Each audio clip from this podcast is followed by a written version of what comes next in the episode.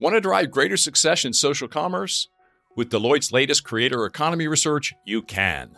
After surveying over 500 creators and 500 brands, our insights are helping CMOs and marketing teams harness the power of content creators. And not only that, but how to do it well. See for yourself by visiting cmo.deloitte.com today.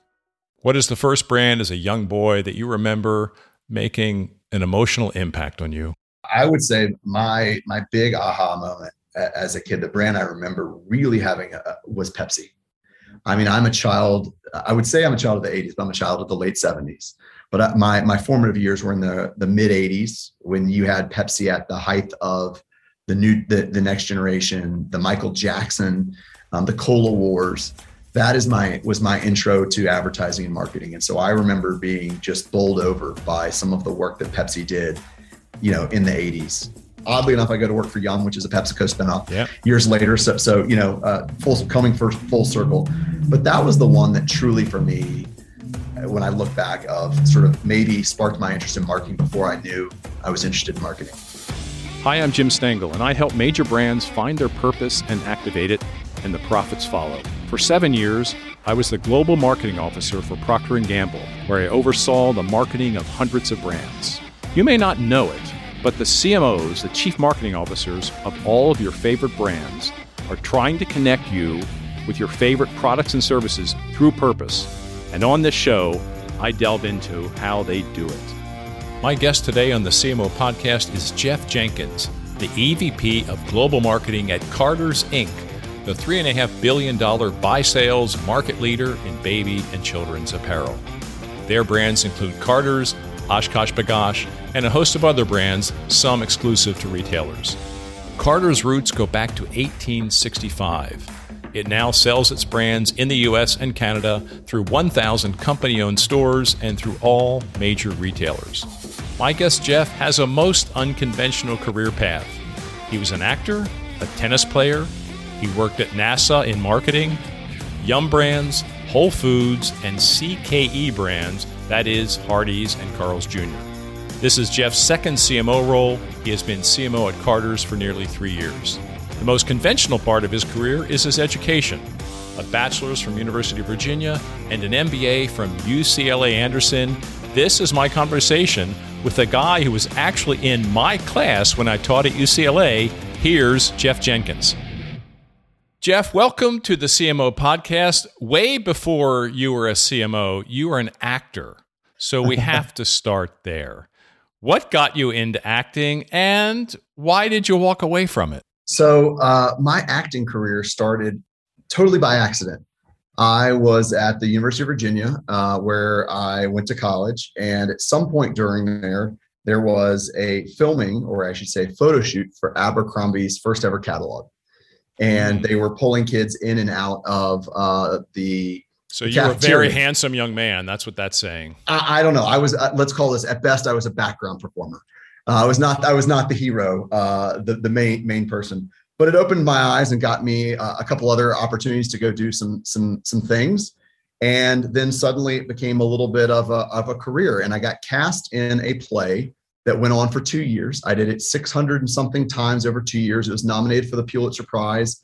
I can't sing, it's not a musical, but it was an incredible time and it was moving, it was going to New York. Well, I got to New York and was living wow. in New York.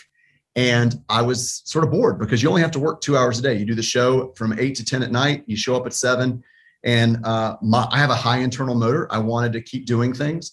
And so I got a temp job at MTV and um, that temp job happened to be working for the first ever creative director for MTV who had left MTV, retired, and come back. His name was Fred Seibert. Um, and he created the phrase, I want my MTV. And he'd come back to do take what was then the Nashville network into what is now what became Spike TV.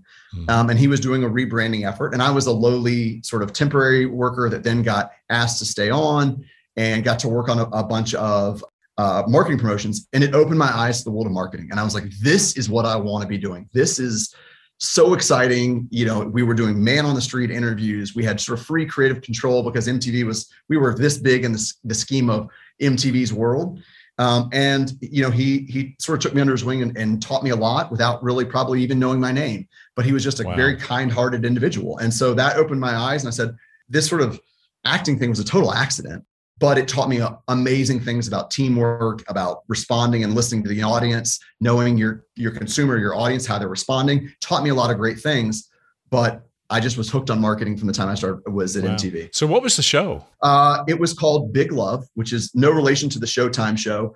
It was a retelling by a playwright named Charles Mee. Um, it was a retelling of Aeschylus's The Suppliant Women, which was the first known play to, that's still on the books. It's about 50 cousins who are engaged to 50 sisters and sort of the um, shenanigans that go on. It was retold in sort of actually an MTV style way. WWE, the floors were trampolines. It was it was very wild. I was actually throwing circular saw blades against a wall halfway through the show. It was uh, it was a big hit. Um, but then 9/11 happened, uh, and Broadway shut down right as about we were we were about ready to transfer to Broadway. What a great start to a career. Yeah, it was, you know, it was a, a, fun thing. And, you know, that led to a few things on TV here and there and Star Trek and a couple other fun things. But then, you know, my wife looked at me at one point as I was working in the marketing world and doing this acting thing. And she said, is this, is this acting thing serious? She was my then girlfriend, uh, now wife. And, and, I, and she was like, cause I don't Good really question think, by that girlfriend. Yeah. She said, do you really think you're going to be a movie star? And I said, I really don't think so. And she said, I think it's time to pivot. Wow. Great coach. Well, listen, I want to stay with your career path for a minute because you've also been, I, I think I have this right, a traveling tennis player. You worked at NASA. You earned your MBA at UCLA Anderson. You worked in quick serve restaurant. You worked in grocery retail and now baby and toddler apparel. So this career path just gets better and better. So, Jeff, I want you to share with us what the red thread is in this really interesting career journey. Yeah, you know, it's one of those things that you, when you look forward, it's hard to see the dots and how they connect. But when you look back, you start to pull on that thread mm-hmm. and see, oh, now, now I see how it all comes together. I've always been curious about what makes people tick. You know, uh, I used to when I lived in Los Angeles and when I was working at NASA, I worked for the Jet Propulsion Lab, which is the home of unmanned robotic exploration of space. So think the Mars rovers, um, the the Hubble telescope, things of that nature. They're all based out of um, uh, Pasadena, California, and I worked there for eight years. I'm insatiably curious. I want to know how things work. I want to know what makes uh, what makes people tick, and that's sort of what's followed me. When I was a tennis player uh, in high school, uh, I fell in love with this this band overseas brought the CD home to the United States and wanted to share with all my friends. It was Ace of Base. All that she wants is another baby. Um, and it became popular here, not because I had anything to do with it, um, but the A&R people at one of the major records uh, thought it was a good song. Um, but I've always been intrigued by what what makes people tick and what makes people decide on their choices, and then how how I could help influence or or shepherd brands into that space. So at NASA, it was all about people want to know how how the universe works. Mm-hmm. and what an exciting thing. And you had unbelievably smart people like smarter than i could ever imagine even being. But those incredibly smart people didn't always have the skill set to be able to translate what they knew to the general public that were so insatiable for how the universe works. So i felt my, i had this opportunity to um, you know help translate some of that into you know what i would say is general population speak at that point I, I also found that you know the government life of work wasn't for me and i went back to the ucla anderson. I ran into a really fabulous professor there that taught a brand marketing class that you, you may have heard of uh, Mr., uh, professor jim stengel uh, in, in, my days. And uh, you know I'm very I, proud of the student by the way. You know, for the audience was, i taught at ucla for five years after i left procter and gamble. And uh, i was i was fortunate to be in jim's first class.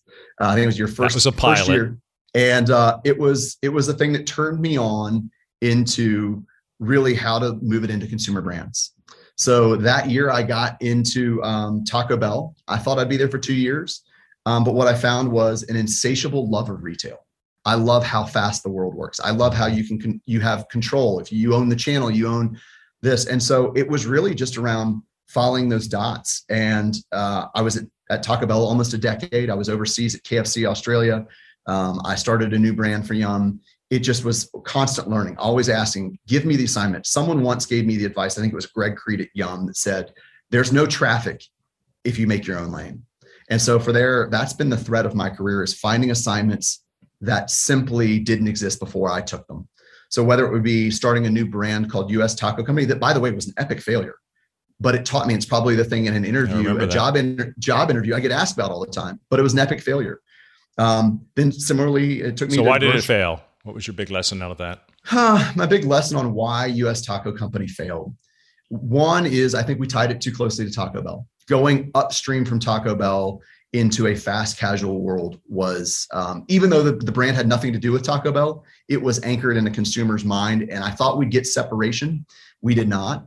We also opened one location and missed on our location. And in restaurants, location mm-hmm. is everything. We were we were one block off. Had we been one block over, we would have been, I think, in a, in a real uh, hot spot. And then secondarily, we also didn't get our liquor license. We were supposed to get a liquor license, and the, the city changed after we'd already booked the spot and without liquor, the sort of concept uh, did didn't have the profitability. Um, I, I, still stand by. It's probably some of the best work I've ever done, and from a branding, from a menu construction, from an experiential standpoint, I, I still think it's one of my favorite things I've ever worked on. But ultimately, it was uh, a greatest learning space for me that I've ever had. Well, I have to ask this as a professor. You know, you always wonder the people that you teach what they remember years later, if anything. so, so you were part of my pilot class years ago, where it was a class really about how to bring purpose to life on your brand and business, yep. and and and the growth that will follow. What what do you remember from that class? What what has stayed with you? A person that came in, a concept.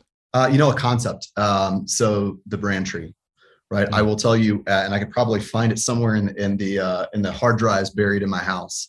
We have a I have a brand tree for U.S. Taco Company. Um, I also put a brand tree together uh, for um, Whole Foods when I was working there. So, you know, really around starting with an insight. And even and here, brand tree is really a framework for your brand and what it means and how to bring it to life with everyone inside and outside the company. Yeah, 100%. And even here at Carter's today, right? That's one of the things that we have started with our positioning. You know, we're a 160 year old company and we are a brand that's evolved. We, we have a 160 year old brand that's called Carter's. We have a 127 year old brand uh, that is OshKosh B'gosh and a number of new brands.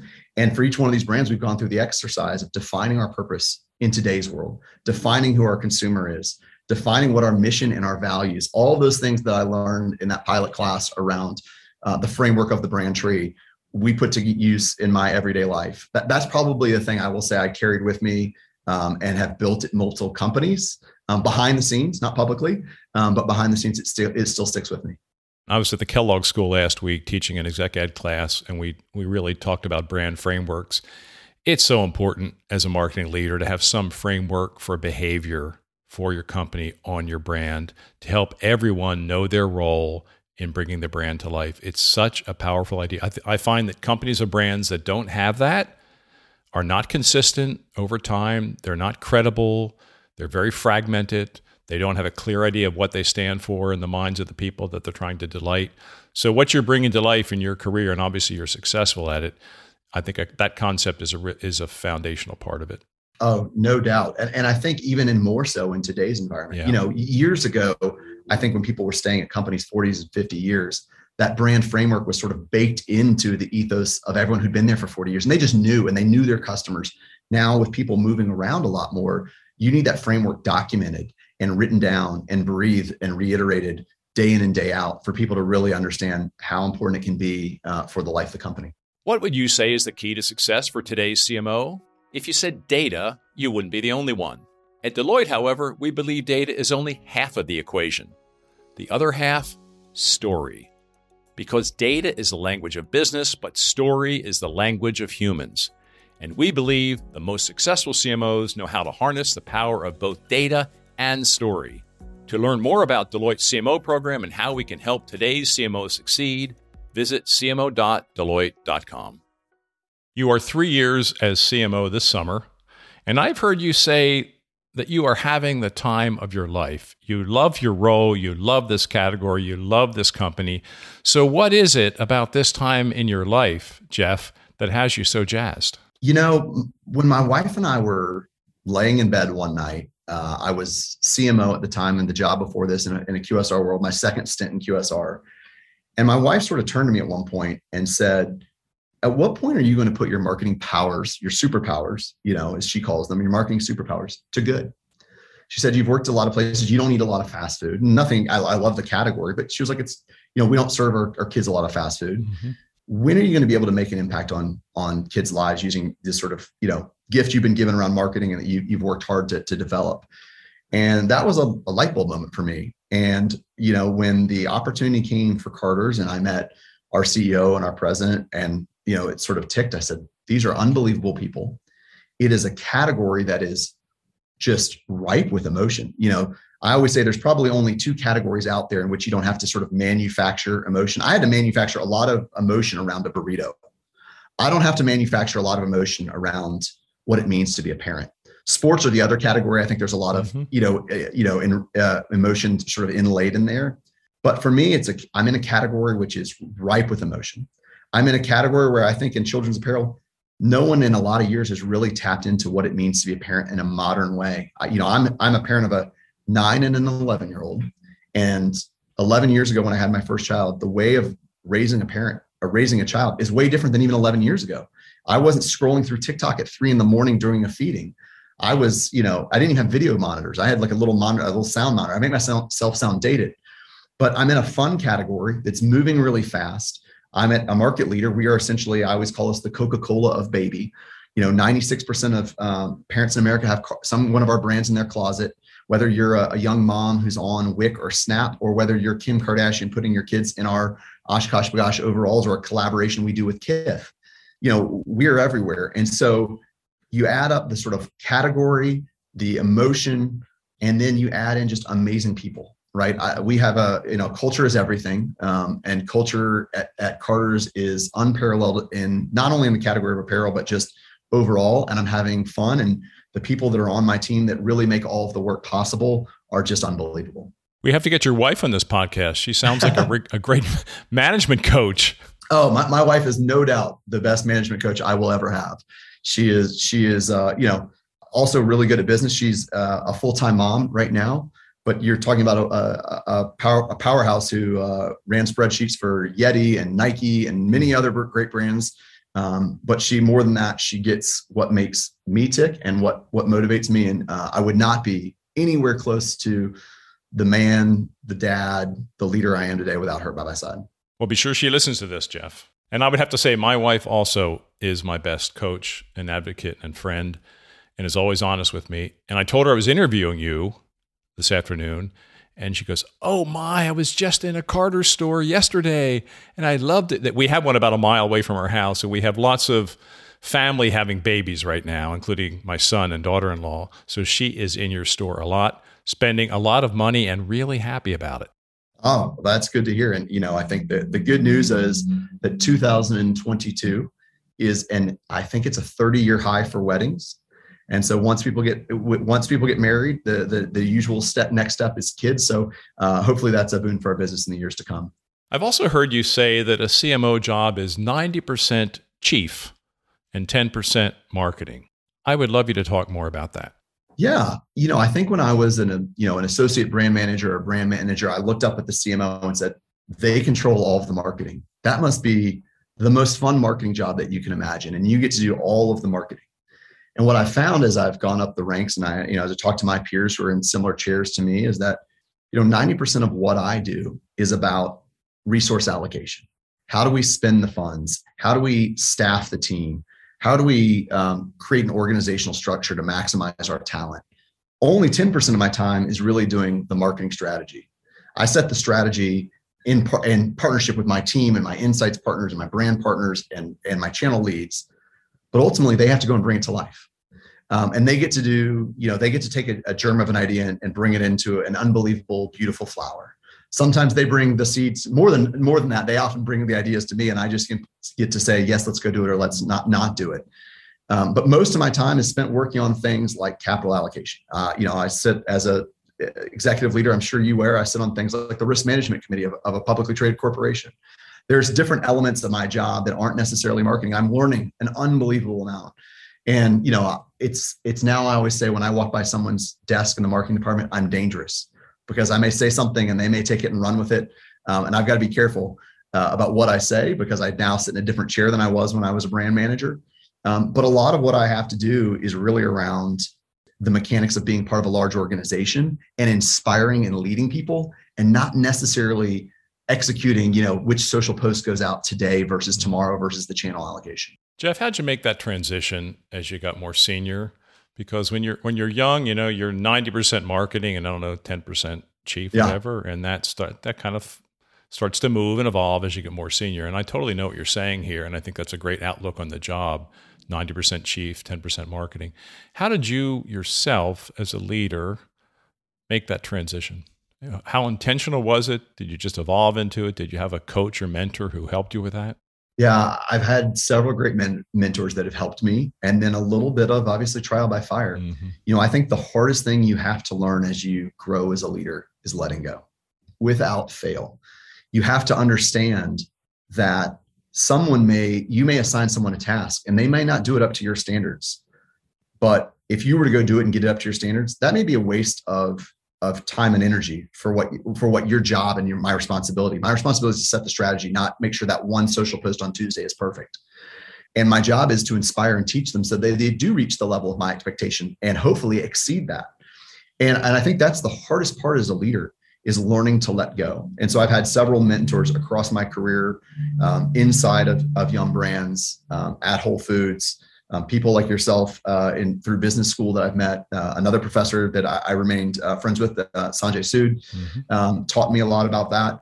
And then, you know, I made a mistake. Quite frankly, I can tell you many mistakes where I did not let go and I got burned. And you know, uh, one of my one of my previous CEOs, a gentleman by the name of Jason Marker, who was the president of KFC, you know, rode me pretty hard on learning to let go. And so a culmination of all those people, and then those, you know, it, it's like a kid when you when you touch this, reach up and touch the stove and get burned, you learn not to do it again, and you learn to trust and empower people and just get out of the way. So your job now is primarily culture, resource allocation. Where exactly are you focused right now? What are the most important priorities for you as a CMO, as a leader right now at Carter's? Yeah, I would say there's probably two or three places where where I'm intensely focused. One is, you know, we are in one of the most wild three year periods in the history of mankind. You know, we've had a global recession. We've had, you know, um, lots of cultural issues bubbling up. We have now, whether you think it's a recession or a stock market crash or whatever it might be, we're down 30%. And you have a lot of people worried. And you have, um, you know, a tough environment out there, both personally and professionally. People are exhausted. People are burnt out. Um, people are struggling uh, mentally at home in their personal lives. Um, and we've been in a work from home environment. So I would say my number one thing, my number one job is to the team to make sure that they're in a good space, to keep them excited, to keep them in, um, engaged, to, to help them continue to learn and grow. So, so that is number one. Second is around one of the funny things that I think that's a thread throughout my career is that I've always been involved in businesses while they look different, whether it's fast food or baby clothes, they look different on the outside. They're actually the same. I've been involved in a lot of life stage brands. So you move into Taco Bell when you turn 16 and you get the keys to your car and you go to Taco Bell where mom and dad normally wouldn't take you and you're out of the brand by your you know late 20s. We have to acquire every new would-be parent out there in America every year. And so we have to go out and require, you know, acquire those. There's roughly 3.6 million beautiful babies born every year. I need to um, acquire as many of those parents as possible. And so, you know, for me, it's all about acquisition. How do you find all those new parents and how do you remain relevant to those new parents with a brand that is relevant today as it was 160 years ago? And so those the sort of brand relevance, you know, we just um, hired a, a, a, new chief a CMO, uh, you know, uh, alongside me, a chief mom officer and Hilary Duff. Hmm. And so, you know, she's joined the brand to help give parents guidance and be relevant to the next generation of parents. So I, I now share my CMO title. So, you know, those are the jobs that uh, I That's have. That's a good person to share it with. It's a great person to share it with. So I want to get your perspective on three issues where I think you have a unique point of view based on your background and experience. And the first one is this tension between so-called brand marketing and performance marketing. And I hate those terms and I hate mm-hmm. talking about this tension, but it is real. I, I was recently with a group of about 80 CMOs. I polled them on the top issue they're wrestling with, and most of them chose this issue. So you've wrestled with this in all of your roles. So I'd like you to talk about how do you think about this issue? Is it something you think about intentionally? What do you think is missing in our industry that makes it such a difficult choice to allocate your dollars toward performance versus brand? So I'd love you to talk a little bit about your approach to this tension, if you will. Yeah, so I, we I've got an, an, acronym that is burned in my brain. Uh, you may have heard it before, maybe I, have, I think I know where you're going on this. Uh, sales overnight, brand over time. Yep. Sanbot yep. is what we yep. call it. Um, you know, I think as a CMO, you're responsible for both. And that comes from Yum Brands. It's a that very famous slogan within uh, philosophy within Yum Brands. Yeah. So we've got to build sales overnight and brand over time. We talk about it at Carter's of what is the right what is the right way to turn the dial between emotion and promotion. And when I walked in the door uh, here almost three years ago at Carter's, I, I would say we were heavily weighted towards promotion coupons. You know, I always say we were the Bed Bath and Beyond of baby. You would not walk in without one of those blue 20% off coupons to Carter's. And, and I think that's something that, um, you know, we sort of said we need to dial up the emotion of the attachment. People don't buy baby clothes because they're 20% off. They buy them because they remember the emotion of the moment of holding a child and bringing them home from the hospital and what outfit they were in. And so, you know, as a, as as a leader in marketing, you are responsible for driving the the daily sales, and you you are responsible for building the brand over time.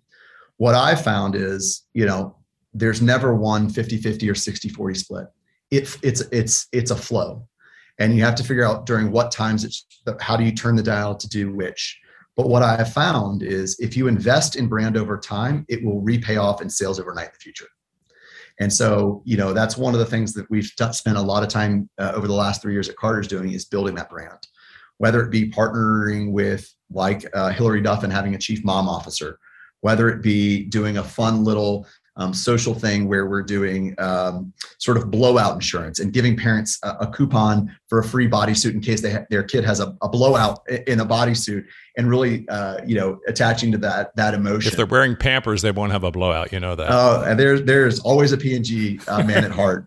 Um, and, and so for those moments you know what i found is is if you can get the emotional hooks into a customer that will pay off way more but at the same time, during times where times are tough, you've got to turn up the, the, the promotional dial.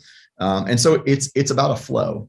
Um, but if you're not doing both, you're doing it wrong. Is my my sense. I, I can't tell you, and every every business I've been is slightly different about where you sit on the dial. But if you are not investing in brand, ultimately the brand will erode over time. And as you think about people that you are get promoted within Carter's and move ahead in your performance reviews and talent sessions, is it someone who has moved the brand and the sales? You look at both of those? Yeah i would say there's three components of how i think about uh, think about growing leaders is is yes can you can you build a brand? Can you drive sales? But the number three one which is actually number one for me which is are you building a team of the next generation of leaders? Mm-hmm. by the way at p&g that's what the criteria was to move ahead. Building a team building a brand building a business. You have to yep. do all three to be promoted. So second issue i want to talk to you about is how to manage brands like Carter's and OshKosh B'gosh, and your exclusive brands for retail partners like Walmart, Target, Amazon. That's not easy. And it kind of is easy to say, right? You have your own brands and you have exclusive brands. But how do you work that? How do you ensure there's a strategy for growth for your retailers and their brands as well as your brands? Yeah, it is probably the thing that was one of the most appealing things about taking this job was, you know, we own a very successful direct to consumer business with over 700 stores in the United States and a robust and thriving e-commerce business. But we also, as you mentioned, have exclusive brands at Target, at Walmart, at Amazon, and then, you know, at the the in our master brand Carter's and OshKosh at Kohl's and Macy's, and you you name it. And it is a it is a fine balancing act. Um, the great news is we have brand differentiation with each of those exclusive brands. So we have something unique to offer our partners that allows them to have um, service a slightly different customer in a different way, um, while also remaining true to the core essence of the master brand.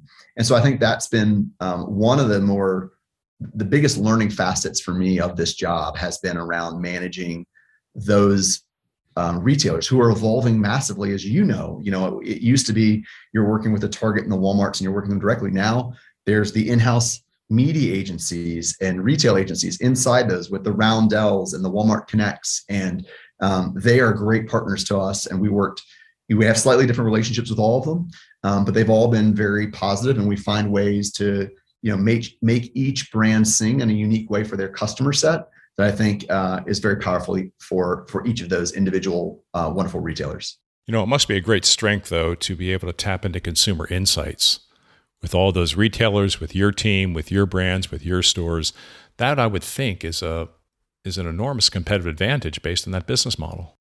Yeah, I, I mean, I think if you if you look at what's going on in the marketplace, we are sold uh, almost in every outlet you can find across the United States, every channel, every uh, every retailer, and so we get to synthesize a lot of knowledge uh, across those retailers um, and, and, understand what what makes mom tick and what is she mm-hmm. thinking about today. And so i think that is that is a superpower of this company for the last 20 years. It's nothing bespoke to me um, but it's just something that's been a superpower. And, and i think it's also it's a good um, it's a good play for the for to have a portfolio. You know if your wholesale partners and your exclusive brand partners are doing well and your retail's not it can shift or sometimes it shifts the other way. It's a nice balancing act um, and, and ultimately a rising tide raises all ships. What has been the magic behind carter's and Oshkosh B'Gosh? I mean they're venerable brands. I'm sure they have wonderful brand equities. I, I haven't seen the data but i'm sure they do. They've stood the test of time. They've evolved. What has been the magic of those two brands? Wow. That's that's that's a good question. I, I think they're slightly different right? Um, I think um, for the Oshkosh B'Gosh brand, it is a brand that we are constantly making sure that it is relevant because it is a brand so rich and so steeped in nostalgia. When I took the job as the CMO at Carter's here, the number one thing I got sent was pictures of my friends wearing Oshkosh B'Gosh as a kid. It is an iconic, burned in memory that everyone has, whether it is you know, JFK Jr. crawling underneath his dad's desk in Oshkosh overalls, whether it's Prince Harry as a child with Diana in Oshkosh overalls. Everyone has that memory. And it is when you talk to parents and when we do qualitative research, it is the brand that parents tend to pack away one piece of clothing to keep and pass it down to the grandchild of the Oshkosh they had as a kid because those overalls are so iconic. Um, and they it has an unbelievable brand equity across lots of different design elements that you may not think of, but as soon as you see them, you go, okay, that's Oshkosh. And so we have tapped into in a rebrand and then updating our, our branding last year and a campaign we lost, we launched last year, just let leaned into all that rich, iconic, but update updated and and really that sort of nostalgia. And I think that's a secret a secret sauce. But the question is, is how do you remain relevant to the next generation? How do you keep it alive and not rest on what what ha- used to be? So so that's I think where Oshkosh is. Carter's, I think, has just become so ubiquitous with baby and it is passed down and it is trusted, much like a Pampers, that it is so trusted. You know, when you think about when we look at all of our brand equity scores around trust and what it means to be a parent and understanding that, and, and a brand I would recommend, Carter's has been there and it occupied such an amazing space that in times where the, the world gets tough, you go to the brands you love and the brands you trust. And that brand has been steeped in trust for 160 years. And the power, particularly when you become a parent, the first thing you ask generally is, "Mom, what? Mom, Dad, what do I do?" And so when that that is a powerful tool to tap into. Um, and now that's changing a little bit. You still ask mom and dad, but now you watch TikTok and you watch all the other places, Instagram. So how are we? That's the challenge that we face today: is how to make sure our brands are there in the next sphere of influence going forward. I want to move to the creator brief, and the first one is that you have a you have a side hustle, right? And you're a you're an investor and a mentor for a consumer products accelerator, which helps to get young companies off the ground through a 15 week program. So I'd like to ask you, why do you do that? And what have you learned from that to help you be a better CMO? Yeah, I, I think it's about I'm constantly curious. Uh, I love to mentor both companies as well as people because I think I learn a lot more than than I'm able to give back quite frankly. Um, I, love giving back. It's I've had an unbelievable list of mentors across my career that have been very generous with their time and their knowledge. And I feel like if I can pass that down, that's something that I can do. But somewhat selfishly, I learn. Um, I see what's out in the marketplace. I I can honestly say I don't necessarily have that entrepreneurial gene in my body. It takes someone who is wired just different than everyone else to be a true entrepreneur. And so it's not a gene that I, I necessarily had. So watching that up close, understanding what it means, learning what it means to be reminded to be able to market without money, um, because a lot of these startup brands they don't have the budgets that I've had throughout my career. What channels are they thinking about? How are they looking through it? What are they thinking about from a performance and a brand perspective? If you look at the brands that I think these digitally native brands that are that are growing, they are doing unbelievable things and they're building brand first. That's what's been really exciting. You know, I've been luckily to be um, close and see a couple of the brands up close through the accelerator, through friends that that um, build other brands. Um, and and you look at a brand that um, you know uh, I introduced to, to to Whole Foods. They're having some problems, and I knew Whole Foods and in, so I helped make an introduction for them. Liquid Death, uh, spring oh, yeah. water, right? I, I, and I have have not advised them at all, other than helping them, you know, introducing them to someone at Whole Foods that I knew to get in, in in a big way. But what they've done from building that brand to going against the grain to you know tapping into an ins- multiple brilliant insights. They have built a community uh, an army of followers um, without really spending a lot of money at the outset on traditional performance marketing. And so when you see some of these these tactics you think how can i apply them to a 160 year old brand? How do i bring that insight to life inside the confines of corporate america? And so that's that's probably why i lean in and try and uh, continue to, to message and learn. You know, the last wave, I, I've been advising a company actually out of Ohio, out of Cleveland, uh, a startup brand uh, that does applesauce. Um, and you know, he's a, a, young entrepreneur. He's been doing this since he was 15. It's his grandfather's recipe. Um, it's called Holmes Mouthwatering Applesauce. I'll give him a plug here. He's Good. just a wonderful human being, um, and he's sort of innovating in a space that if you've been in the applesauce shelf, it's it's pretty pretty standard, and he's doing some interesting things in the space. What have you found that trips up most young companies that you've worked with through the accelerator? You know, I think a lot of people have brilliant ideas, but it all comes down to the ability to execute and operate. Um, it is an incredibly complex environment, particularly the ones I do. I do a lot of CPG accelerator work, mm-hmm. um, and it's a lot around the execution and knowing that you need uh, to edit in order to amplify. And a lot of these brands, they want to be all things to all people out of the gate. And what you find is the brands that do it really well edit to amplify. How do you become one thing and know who you are so that everyone can understand who you are? Instead of wanting to be, you know, a brand that does 14 product lines out of the gate. You know, that's one of the things I think Liquid Death did so well. They did one great SKU and did it better than anyone else in the category and broke through. Um, and I and I think that's where you see a lot of brands fail is they they try and do too much and that adds operational complexity. It adds brand understanding complexity for the consumer. The consumer gets confused. And if I think about it that way, it's that they don't edit to amplify. What did you learn about marketing at NASA? I mean, I, I always felt out of my depth at NASA. Uh, I always say I was the dumbest person to ever work at NASA. Um, there's there's incredibly brilliant people there. What I what I learned was about curiosity. You know, these these individuals, these scientists, spend their life searching for something that hasn't yet to be proven. They're out there scouring the universe for signals of um, stars, of radio signals, trying to find the signal within the noise. And for me, the ability to find the signal within the noise is what's always made me curious. And my signal within the noise, the noise I'm looking at is the consumer landscape, and I'm searching for that signal. But they're out there looking truly at the noise of the universe and trying to find that signal for whether it be extraterrestrial life or whether it be uh, a new element out there um, in the vastness of space. So really, for me, it's really been about trying to find the signal within the noise. I love it. Very, very zen in a way, right? Somewhat. I don't know about that. But. I, you know, this might be in a coincidence, but my wife and I were in the UK for about ten days recently, and I saw a lot of T-shirts of NASA.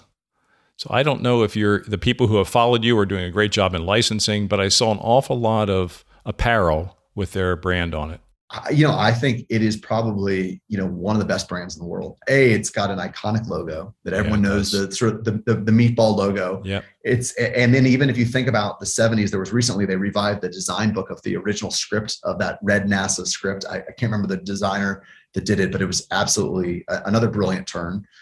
But I think everyone loves you know the the insight you know uh, of what NASA's mission is and and sort of that true that true value statement of for all mankind. Mm-hmm. That's something everyone can get behind. And so I think there is this notion of uh, just a cool factor to NASA, but also a yearning for everyone to be part of something bigger than themselves. What brand is making an impact on you today? Not counting one of your brands. Not counting one of my brands. I would say that the brands that are making impact on me, I don't have a lot of time. Um, you know, I'm a I'm a a CMO, uh, but first and foremost, I'm a husband and a father. And I, as I think we were talking about, you know, maybe before we started this, is I'm, I'm coaching little league baseball uh, every afternoon and and all weekends I spend. So I don't have a lot of time. Um, but what I've sort of come into over the last few years is I the one place I get pleasure out of is shoes. And so my wife being ex Nike, I have a very unbelievable, you know, spot in my heart for Air Jordan what those what that brand is doing. Brand Jordan has done, um, and so I'm a shoe collector. Um, that's probably my my one vice is collecting shoes. And so you know whether it be Nike or Adidas and what Adidas and Yeezy have done together, um, some of these collaborations that are happening. Those are what's capturing my the spare moments of, of, of time that I do have. You know, I, I, I promised my wife I won't spend any money on shoes. So I buy shoes and sell and trade. I, you know, it's it's a total hobby. Um, I'll buy a pair, it'll go up in value. I'll sell those and use the profits to buy a pair for myself. So it, it is one of those things. But they've created a, an entire culture around obsession. Uh, of around uh, of around that that sneakerhead culture. So that's probably you know Air Jordan. I think Jordan brand Jordan, I should say, has done it better than anyone else and then a, a, a, plethora of smaller brands. You know, I, am intrigued by you know some of these brands that get, that are unbelievable at targeting me. There's a there's a, a hat brand called Melin, um, mm-hmm. which is you know a sort of high end baseball cap uh, with some you know definite um, elements of performance, but also probably some really great marketing. And then lastly, uh, another D2C brand would be Tecovas, the boot brand out of Austin. I was at Whole Foods uh, and was there uh, when they were sort of roaring into life. And so this sort of direct consumer, and I, I became a lover of cowboy boots just as much as Jordans. Um, and you'll catch me in cowboy boots. So I think those brands are doing some interesting things in terms of building, especially Tecovas, knowing they need in-store, re- in-person retail and that retail theater as much as they need a great sort of uh, e-commerce business. You're a great blend of creative and analytical. How do you keep both sides of your personality sharp? I would say I simply get really good people around me. Right. So um, if I were to look back and say strengths finder, my strengths is probably on the creative side. My, my weaker side is the performance side. I was really good at math, but it wasn't something from an analytics that, that came naturally. And it wasn't something in the QSR that was really heavily weighted in QSR. It was only once I got into grocery and looked at the analytics of shelf placement and all the things and IRI data and all those things that you look at uh, as a traditional CPG uh, manager and, and um, coming up. And so I would say I've, I've really put an emphasis on finding other great creative minds that challenge me. I've got one of those on my team uh, today that that challenges me creatively and pushes our our agency partners and pushes me to think. And similarly, finding great analytics leaders to to help strengthen a skill that I am not that sharp at. So I, I really it comes down to people more than you know my ability to study um, it's really around sort of getting those people that sort of iron sharpens iron and getting people that will challenge you and push you further along than you could ever be just by reading in a book or trying to learn on your own. You've been a pretty good leader over time in, in bringing popular culture into your brands, into their messaging, into their story, into their marketing, into their narrative, and you continue that today. What's been your lesson on doing that effectively? You know, we are in the uh, I don't know who coined the phrase, whether it was um, Gary Vaynerchuk or, or one of those, right? Um, you know, we are in the um, the attention economy, right? And you know, what one of the buzzwords or phrases we use internally is we have to produce content at the speed of culture, and we have to capture the public's imagination, and we have to be relevant today. And so that for for me, and something I learned probably at Taco Bell's, where we is really where I got a sort of boot camp and, and masters in marketing at the speed of culture, was how do we turn those moments of culture into marketable moments? You know, at, Taco Bell, we basically were launching the first ever mobile ordering app. It didn't exist. This is pre Uber Eats, pre DoorDash, back in 2010, and we were we sort of thought, how are we going to get people to talk about Taco Bell? how are we going to talk about ordering through an app? It's not. And so, you know, what we ended up doing was um, we called it the Taco Bell blackout, and we blacked out every social media account and like erased all of our followers, and you know, basically said we're going to turn off the machine of marketing and hope someone notices. And it was probably the most un unnerving three hours of my life sitting there watching the clock tick going is anyone going to notice that our twitter followers went from several million to zero that all that our profile icons across everywhere is black because that's how people were starting to communicate in 2010, 2011, 2012. And then that first that first tweet that comes out is like, what happened to Taco Bell's followers? And then you watch the snowball, and suddenly we're on TMZ and they're asking, you know, actors in the street, do you know where do you know where Taco Bell is? And suddenly we're in culture in a way that we could never have done with a great media buy or with a great um, marketing campaign. Um, and so whether that be, you know, at, at Carl's Jr., we did a um, a 420 burger where we infused uh, barbecue sauce with CBD. And that was a buzz that was going on across the cultural landscape. And suddenly we had a line wrapped around the block and we're serving more burgers in the first hour than we thought we'd serve all day. And it made national press. It was only in one location. So I think it is, and now we're doing the same thing, you know, with Carter's. And how do you find those moments of infusing culture um, into the brand? And so that's something that that I think great brands. It used to be a nice to have; it's a must have now. Mm-hmm. If you're not in culture, you will be irrelevant, and and a brand uh, must remain relevant at all times. Who's been the most inspiring person in your life? My dad, bar none. My dad. Um, uh, I I uh, would not be the human I am today, the leader I am today, the father I am today. He had nothing to do with marketing. He's a you know he's a he's a, numbers person um, on the business side, but he is probably one of the greatest leaders uh, I've got a chance to work around. He worked in universities across his career you know, but he stood up, uh, you know, and was really made a point of advancing diversity and, and inclusion throughout his career uh, in the university environment. That's, you know, had a big impression on me. And he taught me, you know, about always doing the right thing. And if you do the right thing, it will pay off in spades. And really, you know, he mentored tons of people that I'm still friends with today. That you know, a, almost building a mentor network for me. That when I grew up, and those people that he mentored now have played a role in my life you know, he has been sort of the stalwart and sort of, if you will, the measuring stick by my success. And so while, you know, I would like to think uh, I'm, I've done a good job living up to that. Uh, you know, he's got a 30 plus year head start and I've got a lot of ways to go to catch up to him. What's his best advice been to you? Be yourself, be true. Um, you know, I think he has been the person who said that, you know, even from a small child, I'm, I'm marched to be my own drummer. Um, I'm I'm uh, a little bit you know a little bit eccentric at times and a little bit goofy and uh, you look I'm wearing a, a, a giant Hawaiian shirt. shirt. Yeah. Uh, you know, Yum Brands, uh, and throughout my career, I've worn crazy colored pants. Uh, I'm more comfortable in jeans uh, with with post COVID, but I used to wear bright pink, yellow, green pants. I, I'm just that's me. And you know, he he told me when I was I remember in eighth grade, I was trying to figure out you know what was next and going to high school and all this, and he said just just be yourself um, be you, um, and that's the best version of you you can be. And so I've remained true to being who I am, uh, and always always doing the right thing. And you know, uh, always doing the right thing has gotten me uh, to a good place. And so, you know, I'm just thankful uh, every day that he, that I got to be uh, born to to that man. That's a good place to stop, but we're going to have one more question. You, you were my student, so I, I would be remiss if we ended this podcast without giving you a chance to ask a question to your previous professor in a different time in our lives? I know it's been, uh, gosh, 10 or 12 plus years since I was in your class. You know, I, I would love to ask the question of you, you know, knowing your history of what I think of as some of uh, some of the more iconic brand turns with Pampers over your career and uh, focusing on wellness.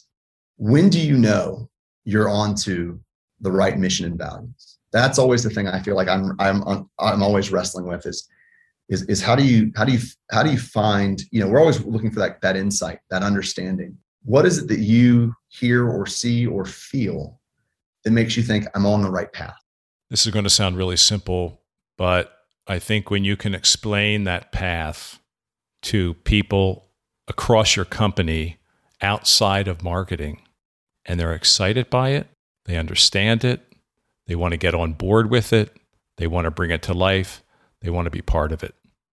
So to me, when there is a level of buzz and excitement across functions, disciplines, regions, whatever it might be about that, you know you're you're onto something.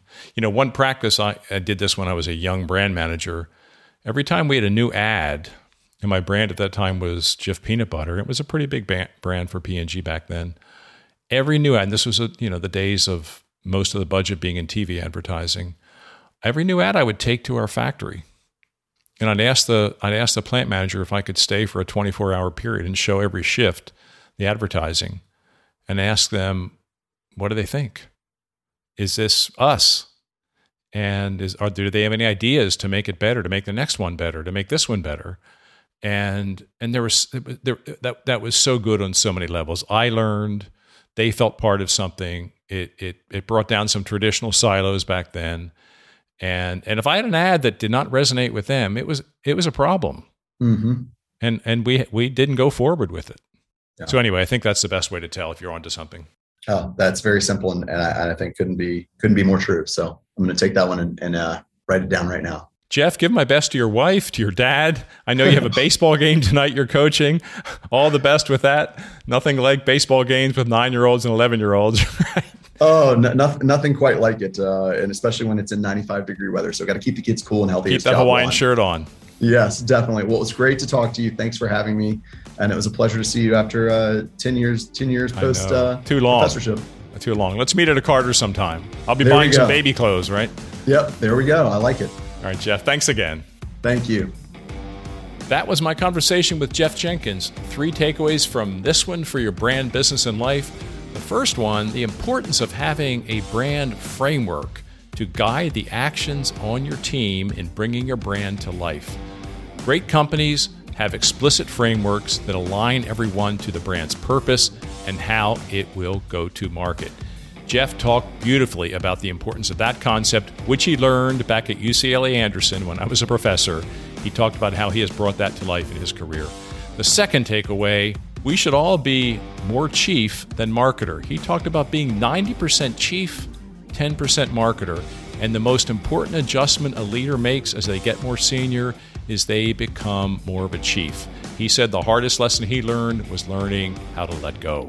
Third takeaway how important it is to have a coach who loves you, who is honest with you, who cares for you. He talked about his wife and his father as tremendous life coaches and business coaches. It was very sweet, and I think it's an important concept for all of us to think about. No one cares more about us than our family. That's it for this episode of the CMO Podcast. If you found this helpful and entertaining, I would be so grateful if you could share our show with your friends. And I would be super happy if you subscribed so you can be updated as we publish new episodes. And if you really want to help, leave us a five star rating and a positive review on Apple Podcasts or wherever you listen. The CMO Podcast is a Gallery Media Group original production.